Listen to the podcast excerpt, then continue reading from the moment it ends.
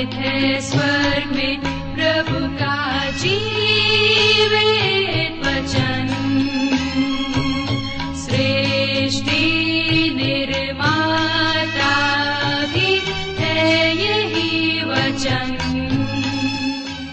नमस्कार श्रोताओ, बाइबल अध्ययन कार्यक्रम सत्य वचन में आप सभी का हार्दिक अभिनंदन करते हैं।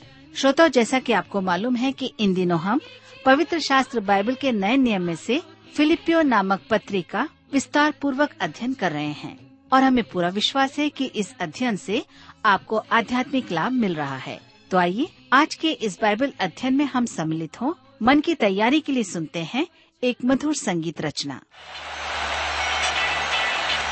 चलो, जय जय जय, जयकार करो रे लोगो। अब जल्दी ही आएगा यहोवा सामने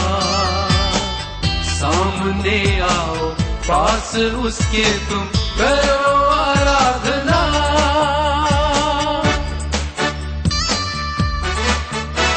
चलो जय जय जय, जयकार करो रे लोगो। अब जल्दी ही आएगा यहोवा सामने आओ, पास उसके तुम करो आराधना।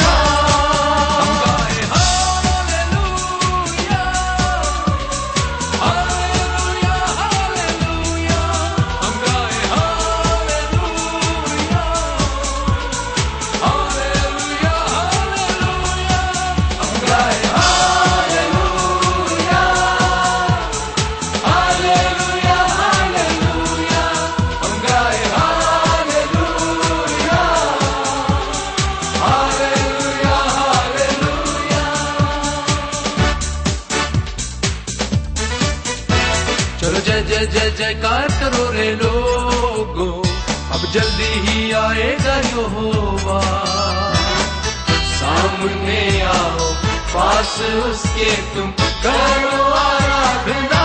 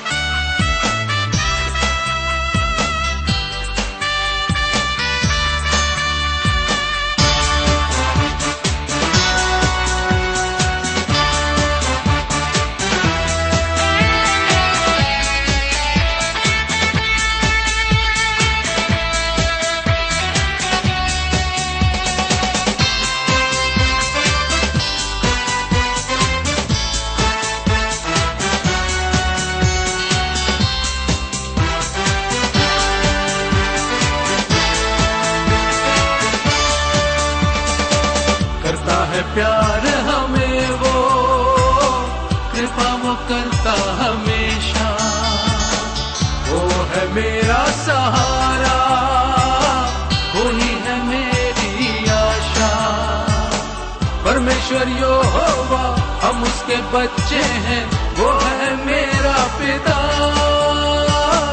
परमेश्वर यो होवा हम उसके बच्चे हैं, वो है मेरा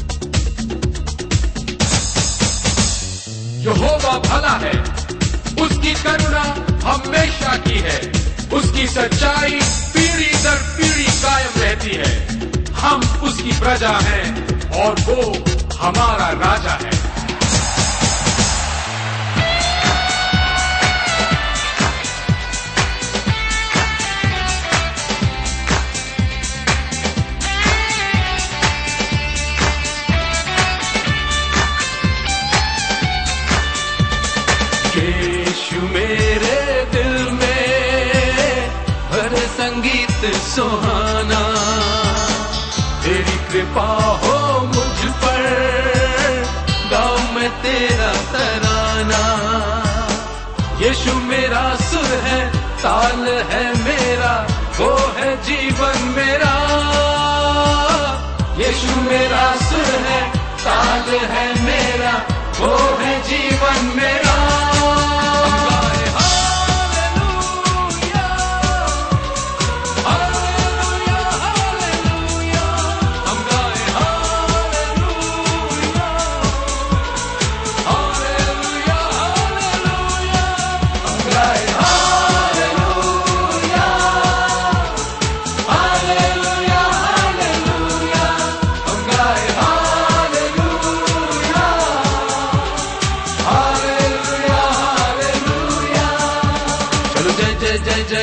करो रे लोगो, अब जल्दी ही आएगा यहोवा।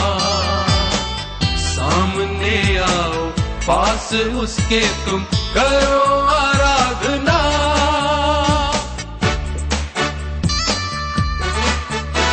चलो जय जय जय जयकार करो रे लोगो।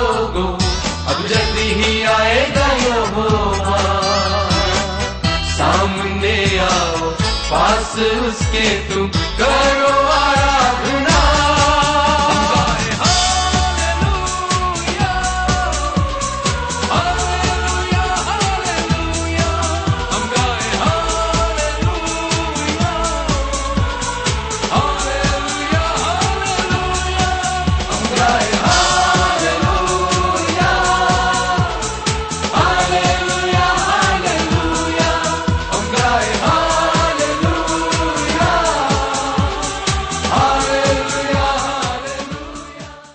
प्रिय मित्र प्रभु के पवित्र और मधुर नाम में आप सबको मेरा नमस्कार। मैं कुशल पूर्वक हूँ और मुझे विश्वास है कि आप सब भी परमेश्वर की दया से कुशल पूर्वक हैं और आज फिर से परमेश्वर के वचन में से सुनने और सीखने के लिए तैयार बैठे हैं।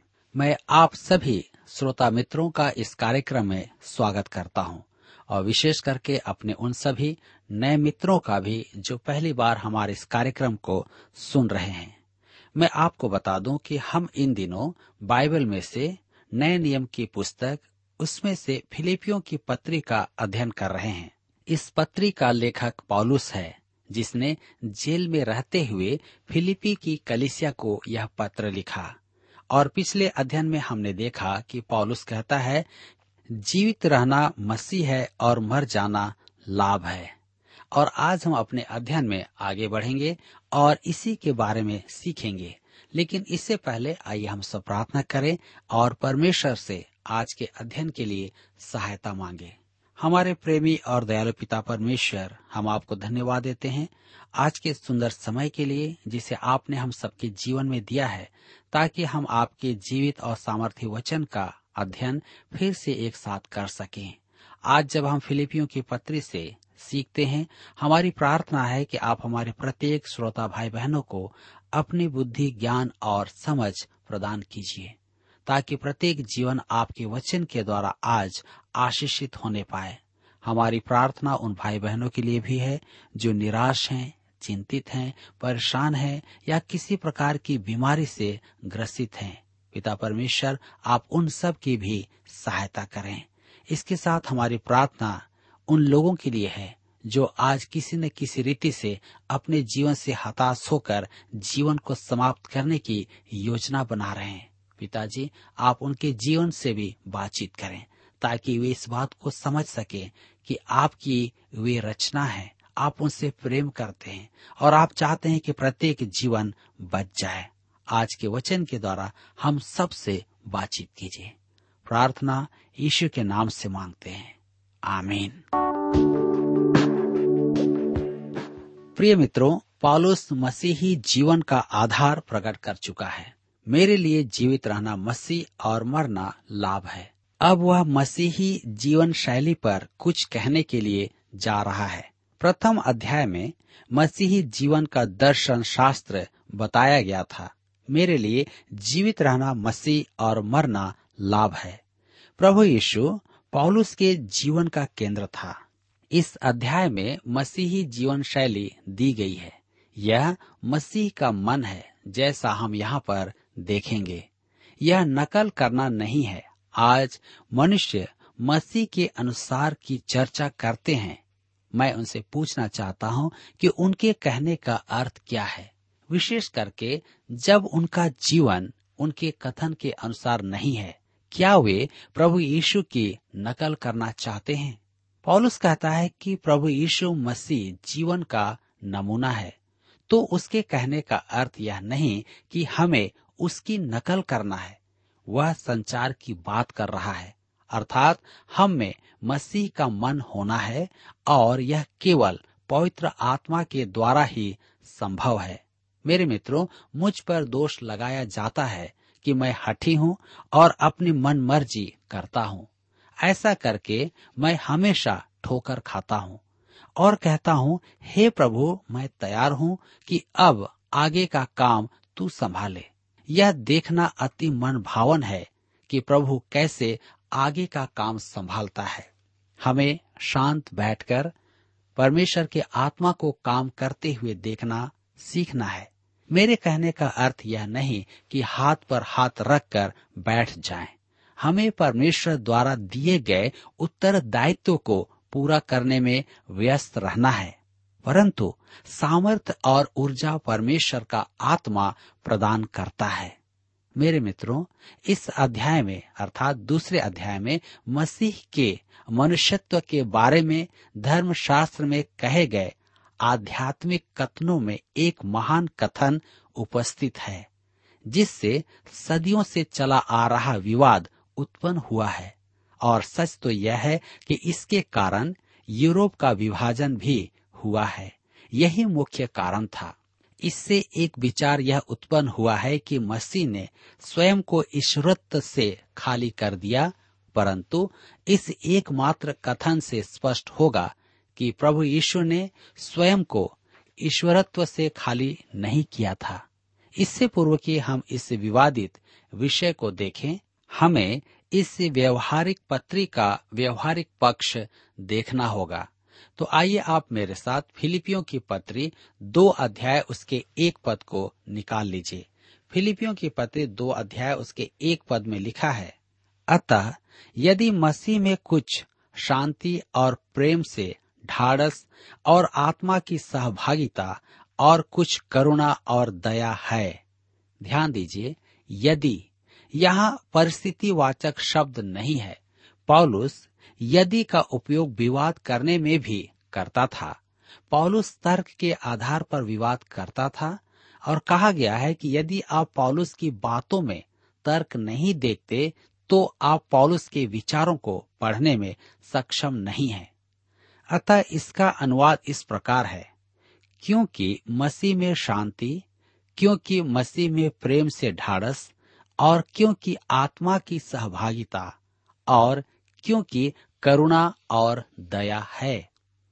अब इसके परिप्रेक्ष्य में पॉलुस कहता है, फिलिपियों दो अध्याय के दो पद में तो मेरा यह आनंद पूरा करो कि एक मन रहो और एक ही प्रेम एक ही चित्त और एक ही मनसा रखो। वह बंदी गृह में तो है, परंतु वह आनंद मना रहा है। प्रभु में आनंदित है, परंतु वह कहता है कि उसका आनंद तब पूरा होगा जब उसे यह पता चलेगा कि फिलिपियों के विश्वासियों के जीवन में सुसमाचार कार्य कर रहा है। आगे हम देखते हैं एक मन रहो और एक ही प्रेम, एक ही चित्त और एक ही मनसा रखो। जी हाँ जैसा हमने देखा है कि फिलिपी की कलिसिया में एक छोटी सी समस्या थी और वह है मतभेद। पॉलुस चाहता था कि वे एक मन रहें। वह उनसे यह नहीं कह रहा है कि एक दूसरे की नकल बन जाएँ। कलिसिया में प्राय दो दल अवश्य ही होते हैं।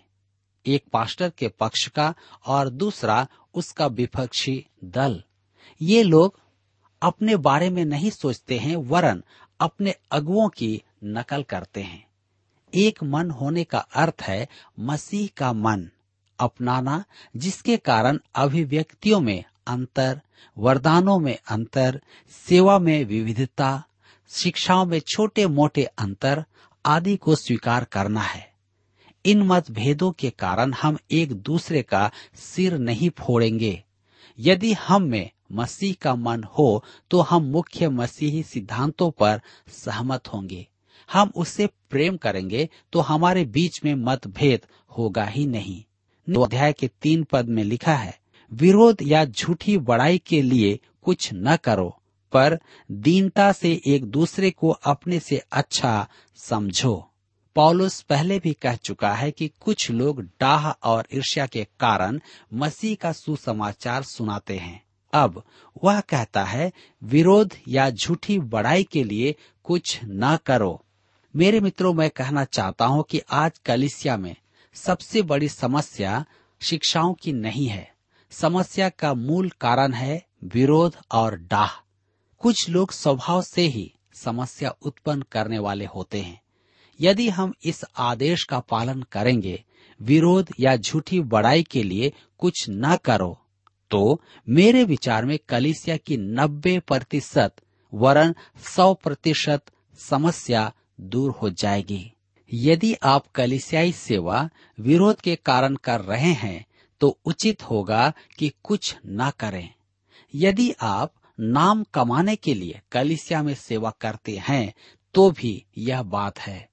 संस्थाओं की सभाओं में जाना मुझे अच्छा नहीं लगता है, क्योंकि वहाँ गुलदस्ता लेने वाले की, कुर्सी लेने वाले की, आदि अनेकों की सराहना सबसे बड़ी है। अन्यथा आप समस्या में पड़ जाएँगे। क्या विश्वासियों के लिए आवश्यक है कि उनकी सराहना की जाए, उनकी प्रशंसा की जाए, उनको सिर पर चढ़ाया जाए? पौलुस कहता है, विरोध या झूठी बड़ाई के लिए कुछ न करें। अपना नाम कमाने के लिए या दिखावा न करें कि आपने बहुत कुछ किया है या कर रहे हैं। आगे कहता है, पर दीनता से एक दूसरे को अपने से अच्छा समझो।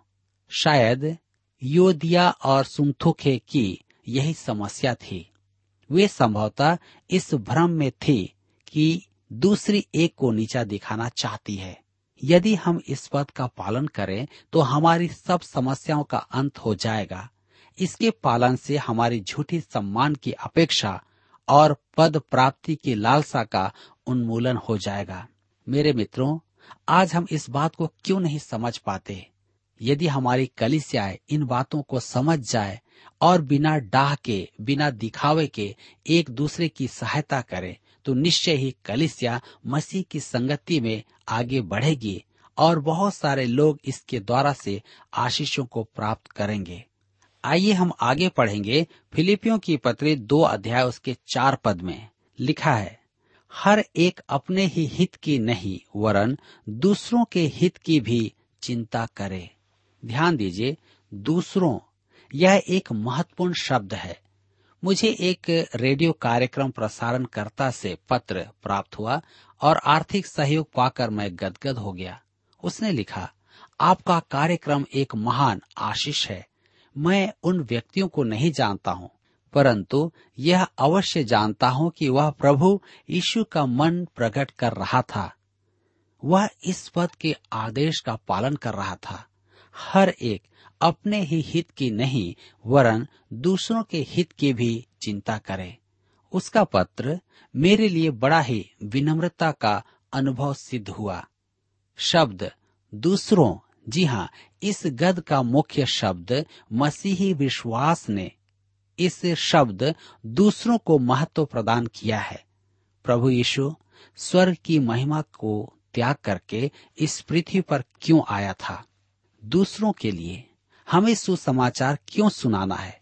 दूसरों के लिए अपनी अपेक्षा दूसरों की सुधि लेना ही मसीह का मन है। मेरे प्रियो, मसीह का मन दीनता का मन है।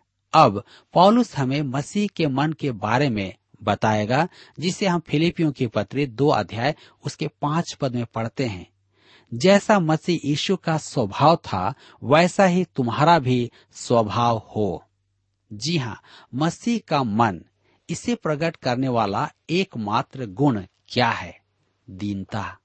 आपको स्मरण होगा कि इफिसियों की पत्री चार अध्याय, उसके एक और दो पद में हमें कहा गया है, जिस बुलाहट से तुम बुलाए गए थे, उसके योग्य चाल चलो। तब वह उसकी व्याख्या करता है, अर्थात सारी दीनता और नम्रता सहित और धीरज धरकर प्रेम से एक दूसरे की सह लो।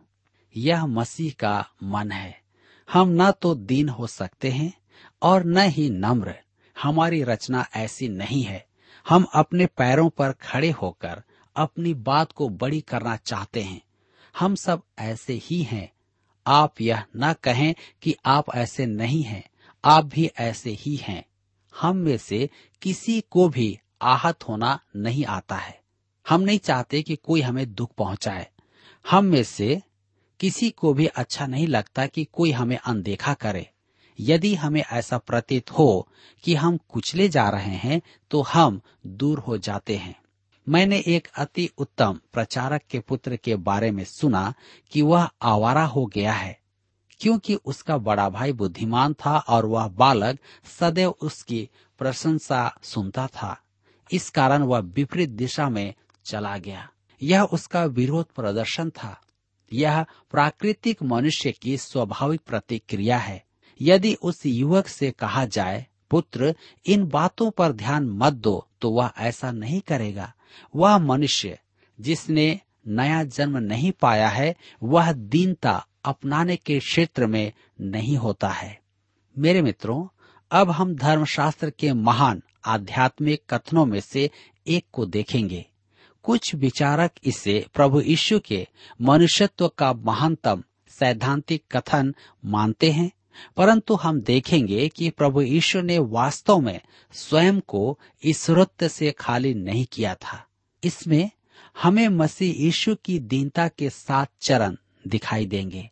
काश मैं आपके लिए इन अग्रिम कुछ पदों की महानता का चित्र प्रस्तुत कर पाता। हम समझ पाए कि वह कितना ऊँचा था और कितनी नीचे उतरा तो अच्छा ही होगा। हमारे अंतरिक्ष की करोड़ों प्रकाश वर्ष की दूरी उस दूरी की तुलना में कुछ भी नहीं है, जो उसने पार की। हम यहाँ सात अवतरण चरण देखेंगे। इसके पश्चात सात अवरोहण चरण, मसीह का महिमानवन। हम सबसे पहले दीनता में मसीह का मन देखते हैं। इसके बाद हम परमेश्वर का मन देखेंगे।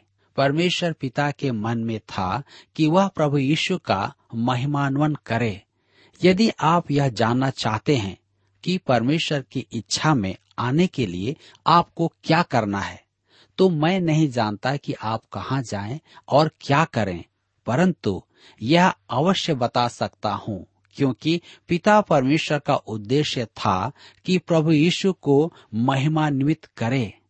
मेरे विचार में यही हम में से हर एक के लिए परमेश्वर की इच्छा है।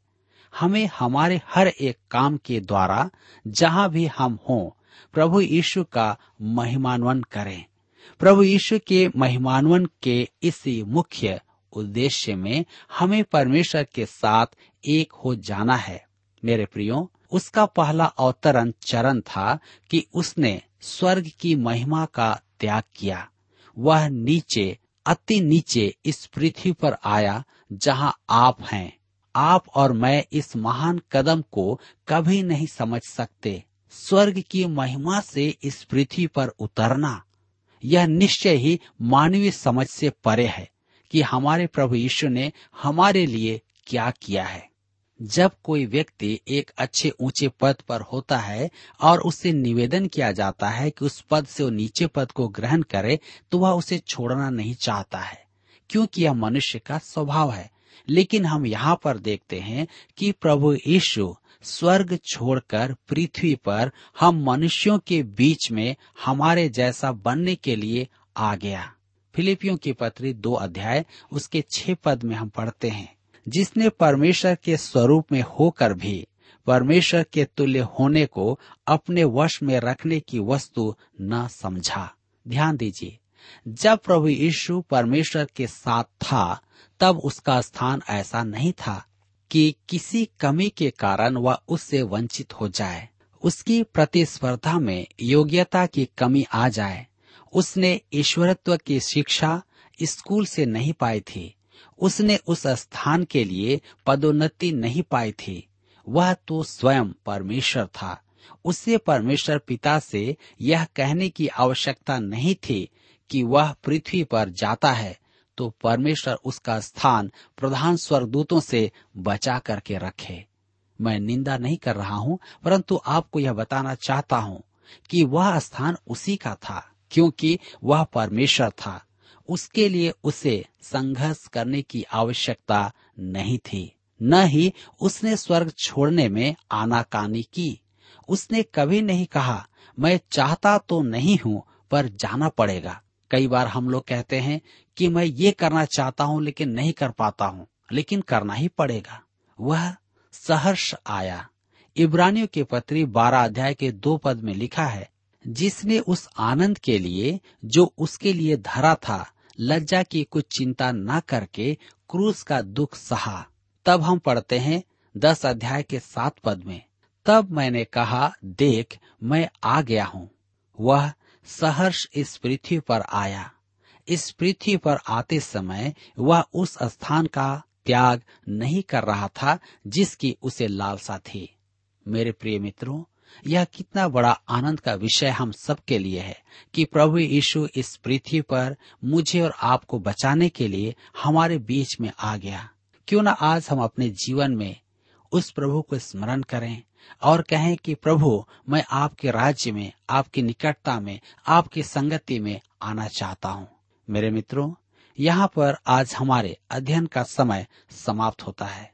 और मैं विश्वास करता हूँ कि आज के इस अध्ययन के द्वारा आपने अपने जीवन में अवश्य ही परमेश्वर की उन महानताओं को देखा है और आज अपने जीवन में एक सही निर्णय लेकर आप उसमें बढ़ेंगे। इस अध्ययन के द्वारा प्रभु आप सबको बहुतायत से आशीष दे। प्रिय श्रोताओ, अभी आप सुन रहे थे बाइबल अध्ययन कार्यक्रम सत्य वचन। हम आशा करते हैं कि आज के इस कार्यक्रम से आपको आत्मिक लाभ मिला होगा। यदि आप परमेश्वर के बारे में और अधिक जानना चाहते हैं तो हमारे पास नया नियम एवं पवित्र शास्त्र बाइबल उपलब्ध है। इन्हें प्राप्त करने के लिए आप हमें इस पते पर लिख सकते हैं। कार्यक्रम Satya Vachan T W R, post box number चार तीन एक शून्य, नई दिल्ली, एक एक शून्य शून्य एक नौ। पता एक बार फिर सुन लीजिए। कार्यक्रम Satya Vachan T W R post box number four three one zero New Delhi one one zero zero one nine और हाँ श्रोताओ, याद रखें कि पत्र लिखते समय आपका नाम और पता साफ़ साफ़ लिखा होना चाहिए। इसके अलावा आप हमसे टेलीफोन के माध्यम से भी बातचीत कर सकते हैं, जिसमें हमारे काउंसलर या सलाहकार आपको सलाह देंगे। तो नोट कीजिए हमारा मोबाइल नंबर नौ नौ पाँच आठ आठ दो शून्य चार एक चार। याद रखें, double nine five, eight eight two zero four one four. और हमारा दूसरा नंबर है zero nine six, five one four, double three three nine seven. याद रहे, शून्य नौ छ पाँच एक चार, तीन तीन तीन नौ सात। इसके अलावा आप हमसे ईमेल के द्वारा भी संपर्क कर सकते हैं। हमारा ईमेल आईडी है Hindi T T B at T W R dot I N Hindi T T B at T W R dot I N श्रोताओं, इस कार्यक्रम को आप हमारे website radio eight eight two dot com पर भी सुन सकते हैं। इस website radio eight eight two dot com के बारे में अपने मित्रों को भी सूचित कर दें। और अब इसी के साथ हमारे कार्यक्रम का समय यहीं पर समाप्त होता है। अगले कार्यक्रम में आपसे फिर मुलाकात होगी। तब तक के लिए हमें आज्ञा दीजिए नमस्कार। मेरो मन लागो यीशु जी के ध्यान। मेरो मन लागो यीशु जी के ध्यान। मेरो मन लागो। मेरो मन लागो। मेरो मन लागो।